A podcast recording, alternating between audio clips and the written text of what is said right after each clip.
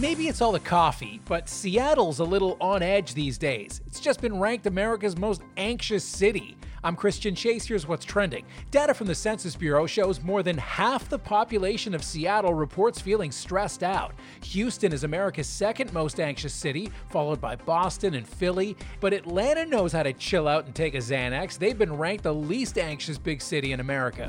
Another COVID 19 test that can be taken at home will be available to buy next Monday. If you've got money to burn, the test comes with Bluetooth and is probably the most expensive thing you'll ever stick up your nose, unless you get mail from Colombia. The digital reader alone costs 250 bucks.